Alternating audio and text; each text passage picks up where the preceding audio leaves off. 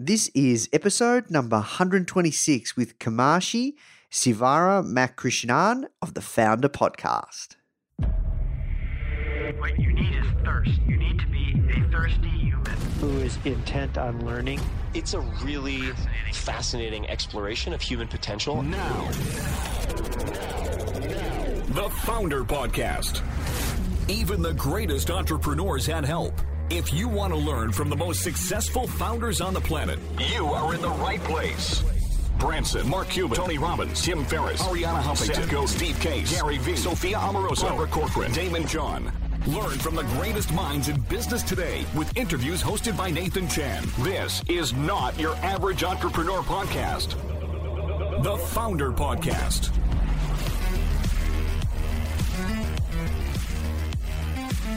Hey guys, thank you so much for tuning in. Before we start today's episode, I just want to let you know that our goal at Foundr is to help entrepreneurs succeed however we can by giving away high quality content in the form of interviews, blog posts, podcasts, YouTube videos, you name it. We put out so much content to help you.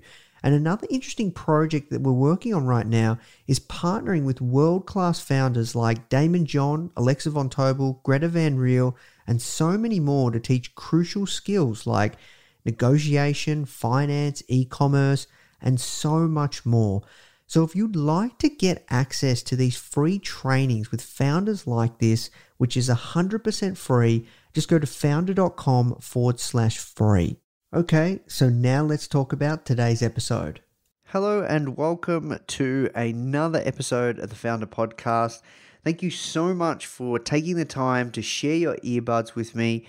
I really appreciate your time and attention, guys. So I just want to say thank you. My name's Nathan Chan, and I'm the CEO and publisher of Foundr Magazine and the host of this podcast, the Foundr Podcast. And I hope you're all having a great start to your 2017. Hope it's off to a bang. Hope you guys are absolutely crushing it. And uh, wherever you are around the world, I just want to say thank you. I really appreciate your time and attention. And with this episode, you're in for an absolute treat.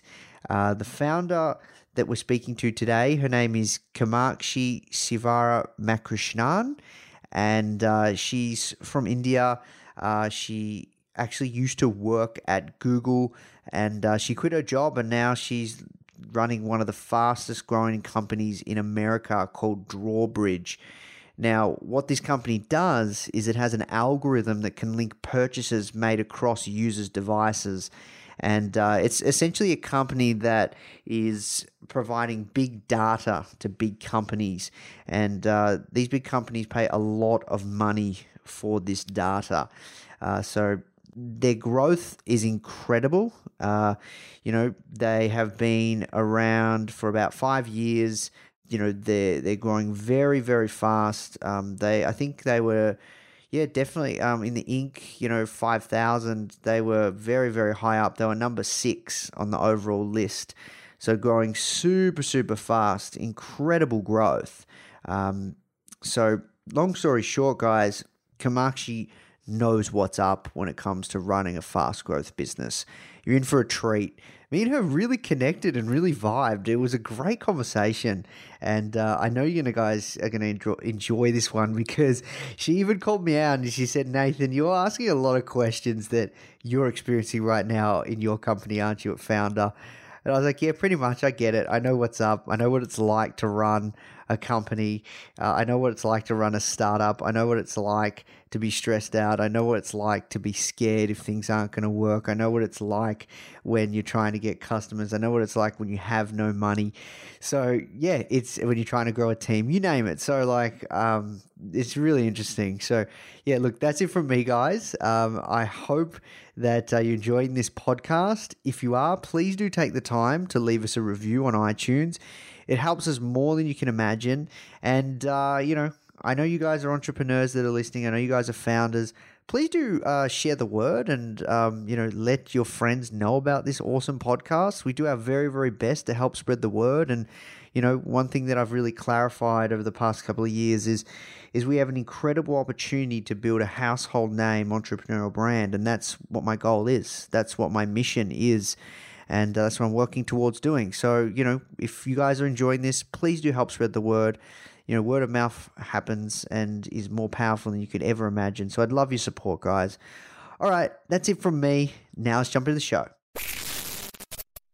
The first question that I ask everyone that uh, we speak to is How did you get your job? I think the best way to answer this question, which I, I think I've um, I've uh, in the in the various uh, sort of interviews or uh, conversations that I've had uh, in the past, um, I think the first thing that I, I get asked this question, and um, uh, a very natural response from my side, which is absolutely ground, grounded in the truth of my story, is that I never planned to be an entrepreneur or uh, this was not a this was not a very deliberate exercise that um, i had always dreamt of aspired to and planned against. I think i even once kind of in a in a moment of candor said that i'm the story of an accidental entrepreneur. Um, uh, that basically is pointing to the fact that um, look each um, individual each entrepreneur each founder has a story of his or her own and I don't believe that there exists this kind of uniform success story that is kind of the template uh, that uh, you know every sort of aspiring entrepreneur needs to abide by or fit into. Mm. Having said that, here's sort of my story. I um, ended up with this job because of a uh, my previous um, experience at a company called AdMob, where um, I was one of the lead scientists in the um, data science uh, group of the engineering team.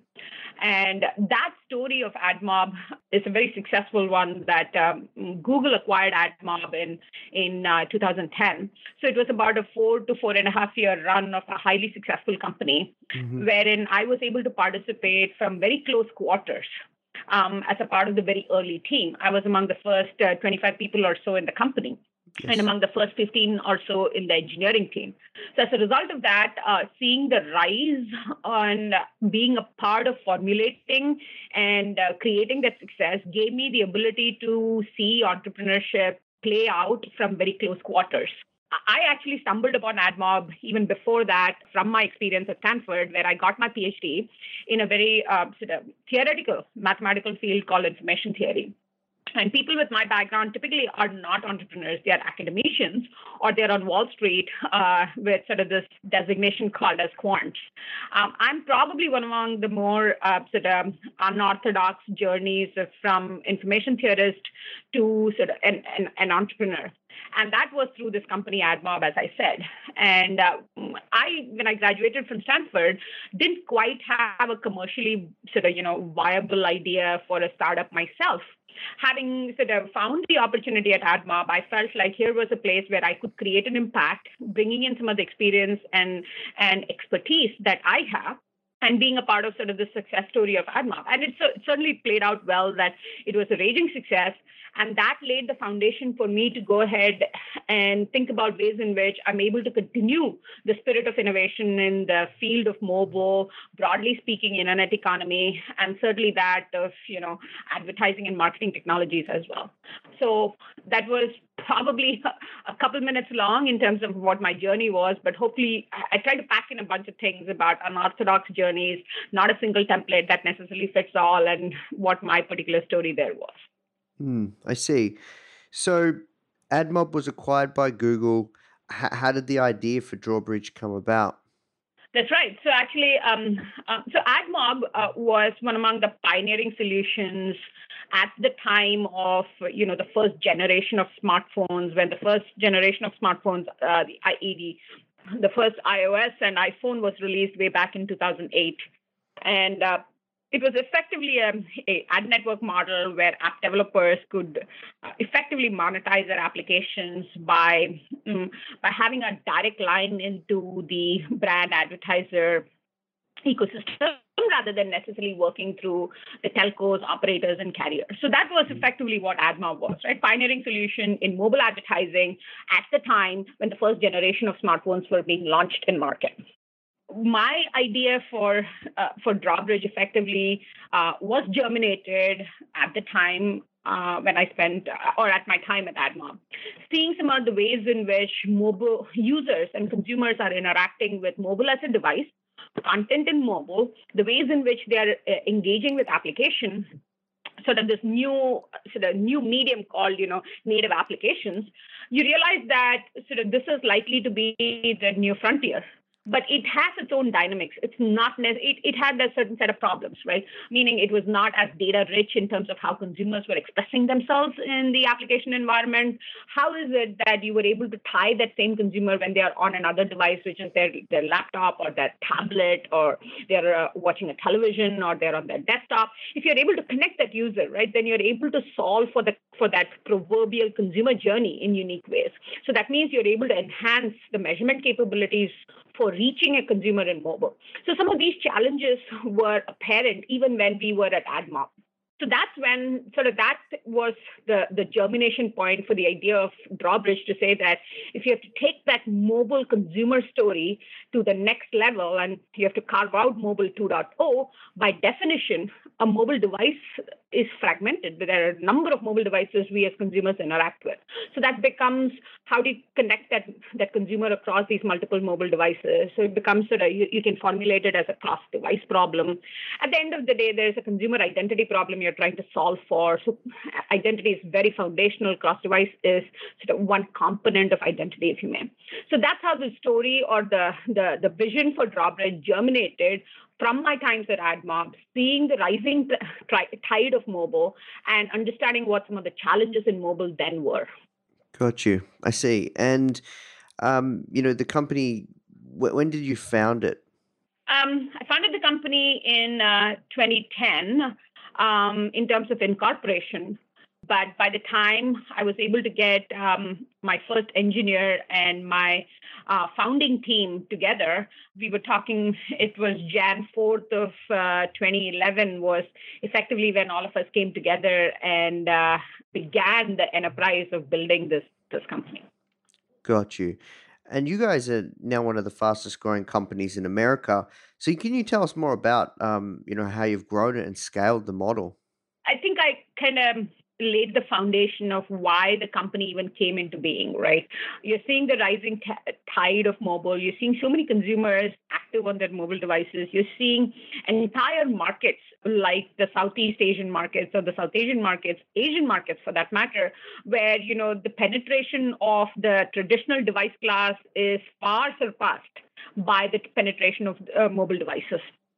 So the, the value proposition of reaching the consumer and using this as the new marketing medium and using this as the new digital medium is apparent for everyone. So the way in which we basically um, uh, brought our capability to market was we effectively first developed this this connectivity solution. So that means we have a very good understanding of the sets of devices a given consumer owns. As a result of which, we have built this massive connected consumer graph that reaches 1.3 billion consumers globally and a little over 3 billion devices. That's been sort of the five year journey of this company in building this unique asset of connectivity of devices and consumers. Mm. So, what we have done is, right, we basically, in some ways, or in many ways, we have democratized identity. Uh, this is a unique asset someone like a Facebook has, Google has. Why? Because through your Facebook handle, you log into multiple devices in the in-application environment, you fire up a browser, you log in, you tell Facebook who you are and the devices that you own. So that data is something that is inside of the walled garden of Facebook, and yes. similarly that of Google. So where we come in is this massive connected consumer graph. In some sense, is a very accessible uh, data asset. It's a portable data asset, and it is available at very high scale for a variety of different players in the internet economy. That is uh, marketers brands and enterprise companies who are looking to understand consumer identity in terms of the devices etc that they interact with. So that's the core asset right? How did we bring this core asset to market? We brought it to market in two ways. One is we built an application on top of this asset. That application is effectively a programmatic automated advertising marketing solution so this it's effectively a, a, piece of software in the form of an application that sits on top of this core asset of identity data mm-hmm. and that is effectively a very differentiated marketing advertising tool that any brand or marketer is able to leverage to reach their consumer no matter what device they're on, and understand their consumer journey as they move from device to device so that they're able to have this sort of seamless communication and conversation with their consumers. So it's effectively an advertising marketing stack. That's one way in which we brought the data solution to market. The second way in which we brought the data solution to market is by creating a licensing model of the data itself. So that means our customers, they could be a small app developer, they could be a major marketer, they could be a, a, a, major global brand, or it could be an enterprise company, be that an Oracle, Adobe, Nielsen, and the likes. Any one of these guys wants to understand for their products and their use cases and their applications, they want access to this data because this is so fundamental in nature because it ties consumer identity across devices. So we license the data across a broad range of consumers, or sorry, customers across different sets of verticals categories, servicing variety of different use cases and applications. I'll give you some examples of use cases and applications hmm. these guys would use it for. They would use it for advertising and marketing. They would use it for content optimization because you and I, as average consumers, we consume content on different media types, native applications, browsers across different devices, etc.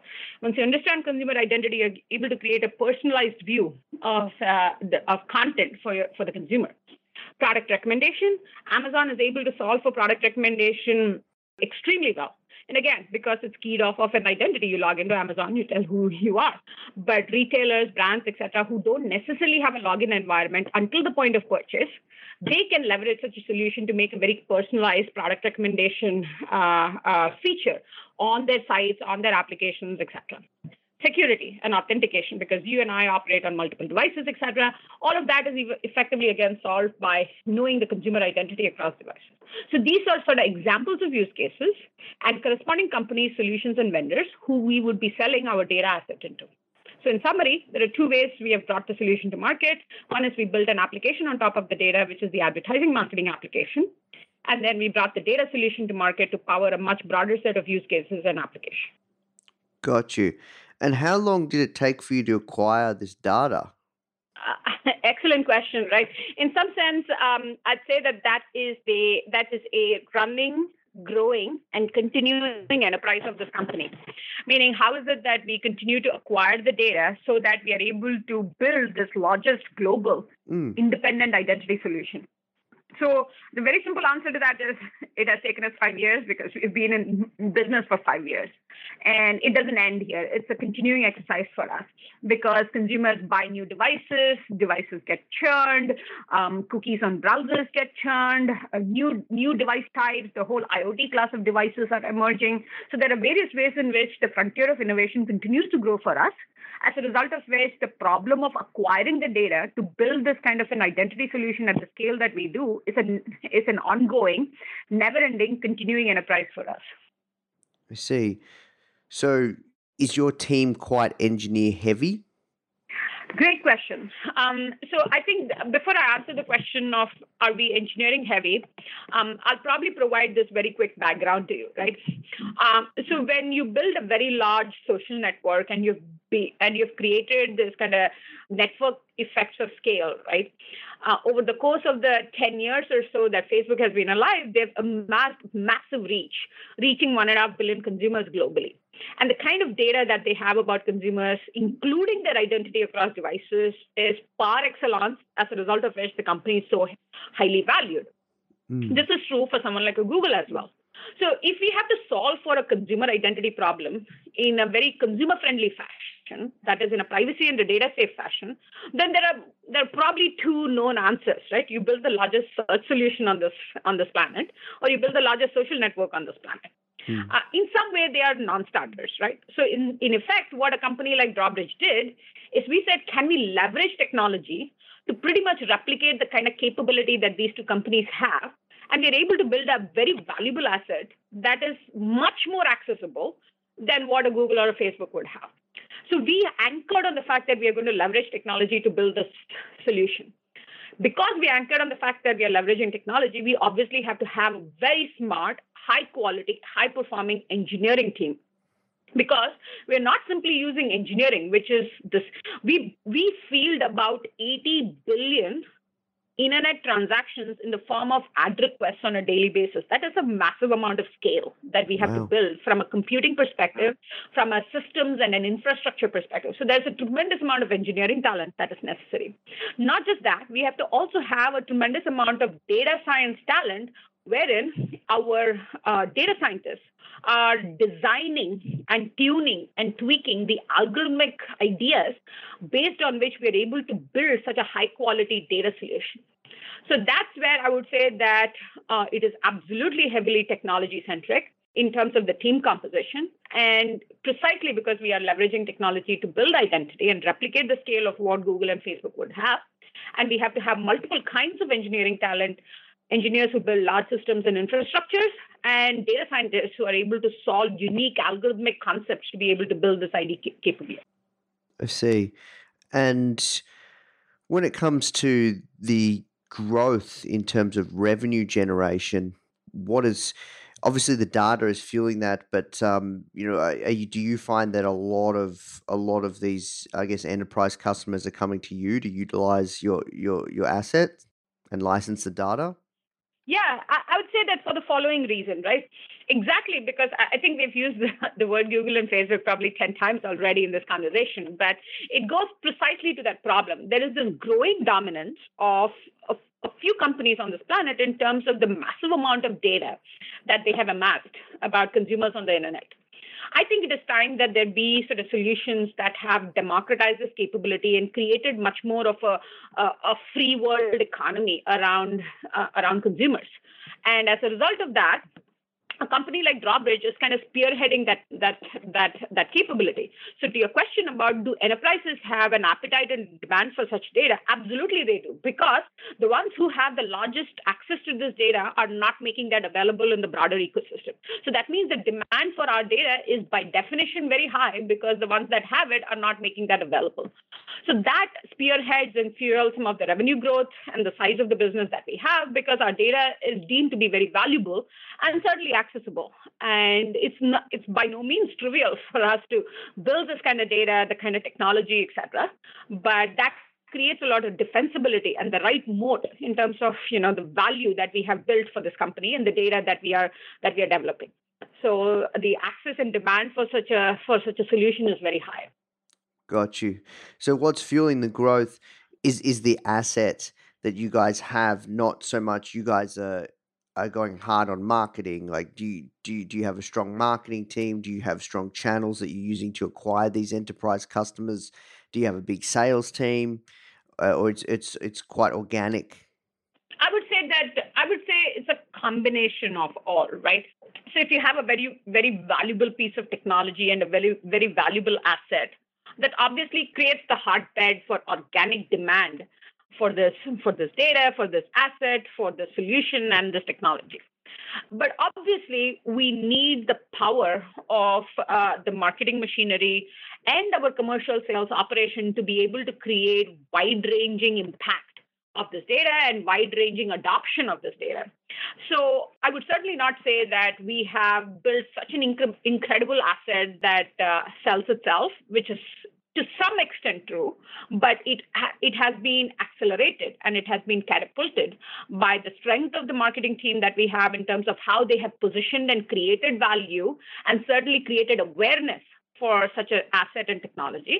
And certainly our commercial teams who are who are sort of really sort of taking the message into the far reaching corners of this planet uh, we have customers in australia we have customers in singapore in china in in europe here in the us latin america.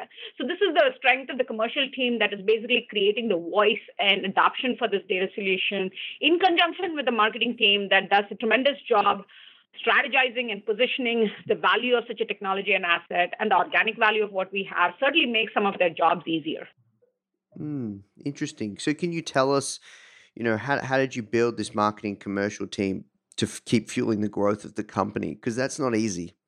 I would basically point to sort of people, right? Um, I think that while while uh, many times when people talk about sort of entrepreneurship or companies, right, there is a certain amount of abstraction because it's sort of the company is in some ways there's an it, it, can be viewed as an as an abstract sort of concept of a company but company is a very tangible sort of sum of the people who are who are working for the company. That includes myself, that includes our VP of marketing, that includes our VP of sales, that includes our commercial head, our COO, it includes our marketing manager. It includes each one of these people who come together to make this happen. To answer your question about how did we build this kind of, you know, uh, machinery, marketing machinery, I would give a lot of um, sort of credit to the kind of partnership I have and to the kind of support I have from our VP of marketing, the kind of strategizing that he brings into the organization to be able to position us the right way, the ways in which our commercial team, our VP of sales, our COO, et cetera, who basically work hard towards continuing to kind of leverage on the value from a positioning perspective by actually creating adoption. So it's about finding the peop- the right kind of people who understand the vision, the mission, and work with you to be able to find life in it by actually executing it. Um, so a lot of the credit goes to the people uh, here at Drawbridge. So can you tell me about you know these people that you've effectively hired? What are you looking for? How have you got the right people on the bus, especially in the early days?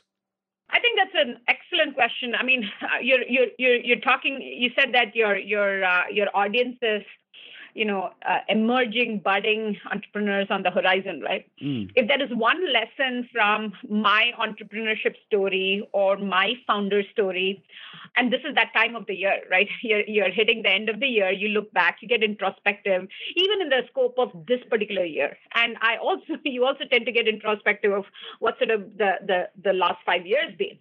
I think there is one truth it's about finding the right people who will go along the ride and the enterprise of building a company with you.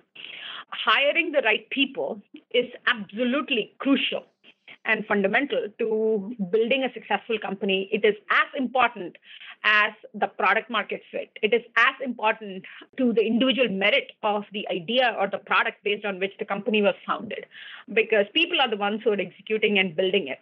In terms of you know, finding the right people in the early days, that's probably, as everyone is aware, it's it's harder. As the uh, in the early days, the product market fit is still happening. The the idea is still finding its life in terms of actual adoption. The value is still being generated. So how do you how do you engage you know people who have successful careers in other organizations, other companies to come and join you on this enterprise? I think you lev- you lean on a lot of your network uh, you lean on sort of the good people in your network who then build in sort of the network effect of you know one hop away two hops away in terms of finding and giving you pointers to the right kind of people. Your investors help you because they have strong networks as well in terms of the kinds of people that they know. So I, I cannot emphasize the importance of the value of your network in the early days now, as the company you know grows and achieves success over a period of time, uh, you are able to probably lean less on your network. You're able to truly cast a wider net, and you're able to achieve. And as long as you have creative ways product value and brand value, you're able to cast a wider net and achieve success in hiring. But the earlier days, it is a big function of the kinds of people that you know, the people that that know the people that you know, your investors, your board members, your well-wishers, your advisors. All of these guys are contributing towards sort of finding the right people, especially in the early days. Hmm. Okay. And what sort of characteristics are you looking for? That's a great question, and I think that um, that's sort of an evolving question as well, right?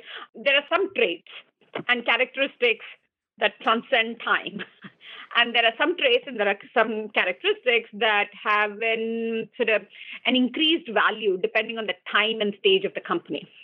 So, for example, in the earlier days, when there is very little in the form of an of real supporting infrastructure, uh, there are, uh, I think, the fundamental trait that helps people be a part of early stage companies and be a part of that founding team that lays the foundation of success for the company would be someone who can who's comfortable wearing multiple hats, someone who can um, sort of see the the value of the company, the product more from an end to end perspective rather than the specific scope of what they do as their profession. So there are some traits around a lot horizontal thinking, the ability to expand your horizons, the ability to wear multiple hats. And there is a word called scrappy that is used a lot in sort of, you know, uh, the, the startup lingo. It mm. effectively means uh, someone who's willing to do anything, learn anything, climb any learning barrier or learning curve necessary to make the company successful or solve a particular problem at hand. So I think these are the traits that you look for in people in the earlier days. And it does not mean that these have to be, you know, the 20 somethings or the 25 uh, somethings or 30 somethings alone. I know of plenty people who transcend traditional sort of age biases, etc., to become very successful, very scrappy, and very friendly, even in earlier days. So that's, I would say, that's sort of the early stage nature of how you're looking for people to fit the, the, the needs at the time. As the company grows, then you tend to look for people who have the ability not simply to lay the foundation and solve a particular problem at hand, but they're able to think a bit more broadly. They're able to mm, sort of lay foundations of scale. They're able to lay foundations of growth. And they're able to take the company sort of from point A to point B in terms of a quantum leap by establishing um, sort of uh, scale principles, growth principles, and establishing the i'm going to use a word called processes right? At the startup world the word processes can also can almost be a dirty word and i don't think so. Uh, there is tremendous uh, potential and value for process even at an early stage company. It's about what process how much process and and what type of process is effectively what uh, adapts as the company grows. I see. And when um, what did your first, you know, you know, your founding team look like? Did you raise did you raise capital um to to to fund the uh I guess the I guess your your founding team or, or to, to hire your founding team or and you utilized your your investors networks or, or what did that look that look like for you? Sure. Um, I think uh, again it goes back to sort of my early comment about there are different ways in which each founder and each company has carved its own path and journey, right?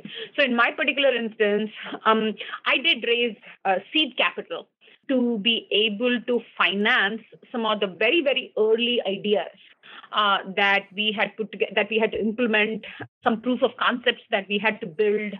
And uh, ours is such a heavy technology centric problem, right? So the first set of people who actually came together, eh, to your to your point of founding team, were a bunch of engineers.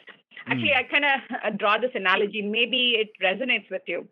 Uh, in in my particular experience, the early founding team of engineers were like the like the firefighters. They kind of came in they kind of set the stage for rest of sort of the operations to come in so that they're able to take it from that point onward. So our firefighters were the first set of engineers who helped build some of that early, early, early foundation of the data uh, infrastructure, the high scale infrastructure, and some of the algorithmic framework, et cetera, that we needed.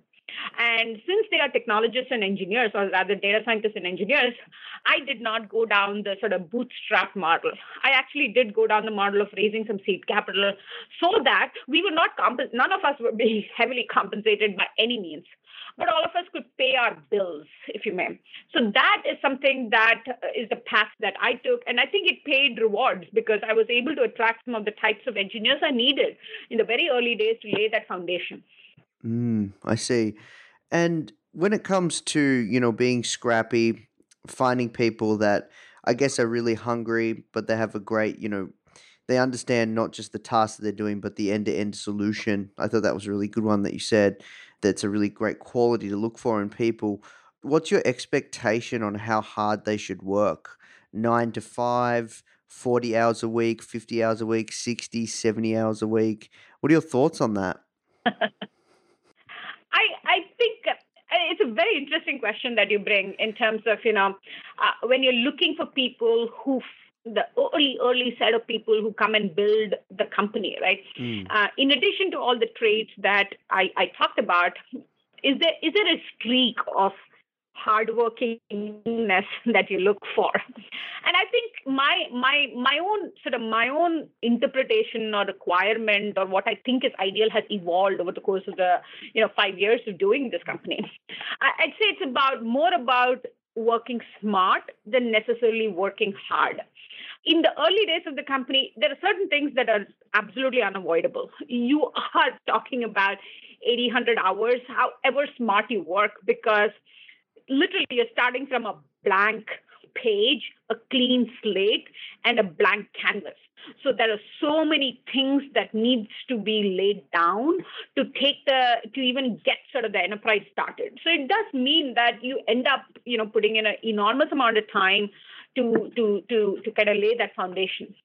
But over time, as you acquire a little bit more of sort of traction, it is also called product market fit. You acquire some early customers. You're also spending time, tremendous amount of time, trying to kind of you know iron out the kinks in those uh, in the in the early versions in the early launches but i don't think that there is any prescriptive rule of the amount of time that is necessary for one person to be successful there are some tremendously talented people as you are very aware uh, as you're very well aware of who are not necessarily the 80, 60, 100 hours a, a week type of, type of people. In fact, creativity has a, has a saturation point uh, very quickly, right? You cannot write code all day long and be equally creative and equally sort of um, uh, impactful. You cannot come up with creative marketing strategies necessarily because you put in 80, 100 hours. There's a, there is a saturation point or a cap to the kind of creative value that you bring in.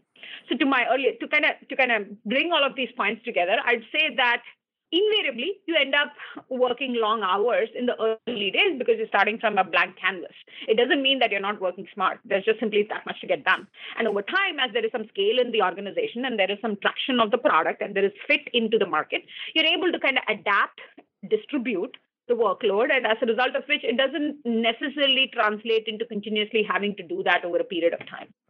Got you. I see. So we have to work towards wrapping up. Kamakshi. But um, what's next for you guys? What what's on the horizon? I'd say that um, our guiding north star, our guiding vision for this company, is to create a highly enabling solution and a highly enabling technology and a highly enabling data uh, asset in the form of this consumer identity. Uh, I think there's a very sort of simple way to put this we would like to create the largest independent currency for consumer identity online. That means anytime there is a given consumer, a user on their different, on their particular device of choice, if there's a way to understand their device ownership, if there's a way to understand their digital identity in a fashion that creates very personalized experiences of the internet for them, then that is sort of a much more of a pleasant world than where we live in today, where there is a lot of random access of content and bombardment of media that one is subjected to because the personalization element is is limited because our understanding of consumer identity is limited in many ways. So if we are able to create this universal currency for consumer identity, we are talking about building a kind of personalization capabilities that go beyond the Amazon walls, that goes into every kind of internet experience that we would have. So that's the horizon, that's the guiding vision, and that's the North Star towards which we are building this company. Amazing. And how often do you communicate this to your team? Great question. I, am really, I'm, I'm really sort of uh, thrilled by the types of questions that you ask. Uh, point that that's a separate point I did want to give uh, uh in, as a matter of feedback to you because it looks like you truly sort of have gone through the experience of introspecting and internalizing what does it mean to be sort of a founder. Of uh, that's where all these sort of great questions are coming from you because. Um, I think absolutely you're right about how often do we communicate this to our team, right? Um, and just like I said, that hiring the right people has been sort of is the single most important thing in a founder or an entrepreneur's experience.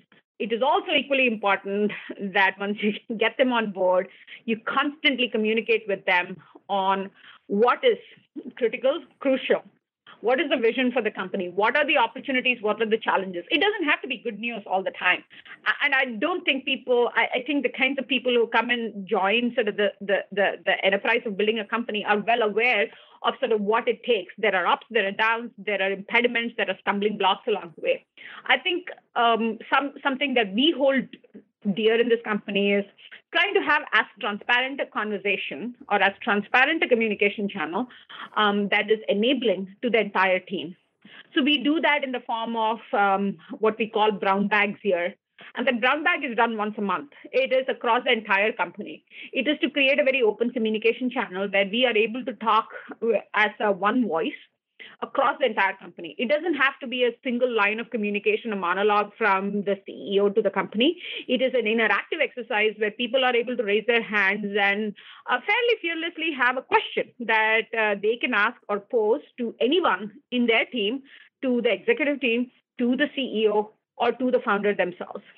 Now, it remains to be seen. Uh, it's not an easy exercise for everyone to do that, right? Even though you create such a forum, not everyone is going to be at a point where they are willing to stick their hand up in the air and, you know, stand up and fearlessly pose such a question. But as you see more and more people do that, then it creates more of an enabling environment. So, to your point about how often do we do this, that's our forum and that's the cadence with which we do it. But it's a great question in the sense that it is equally important for us to create a very open communication channel with everyone in the company. It gets harder, right? As the company gets bigger, it gets harder because not only can you do it, you need other people who do it like you um, and even better than you so that you're also able to learn from them. And that's the only way to scale. Mm, awesome. Well, look, um, we can we can uh, last question, Kamakshi. Really great conversation. Where's the best place people can find out more about you and Drawbridge? I would say that our website has a lot of materials about the business, about our product, about um, a lot of sort of informative materials about the industry um, and even competitors. We are fairly open about the way in which we position and talk about ourselves and the opportunity itself. Additionally, uh, I believe you have spoken with Mike Murphy before, who is our uh, who manages marketing communications here at Drawbridge. He would be more than happy to supplement uh, some of the materials that you see on Drawbridge with something that's a little bit more specific about me. Uh, he'd be happy to supplement that and provide you anything that you would need. Awesome, fantastic. So people can go to drawbridge.com. Yes, sir. Awesome. All right. Well, look, uh, we'll wrap there. But um, thank you so much for your time. It was great to connect. And um, uh, uh someone in my team will be in touch with Mike uh, when this goes live. All right. Likewise. Thank you so much. Hey guys, I hope you enjoyed this interview.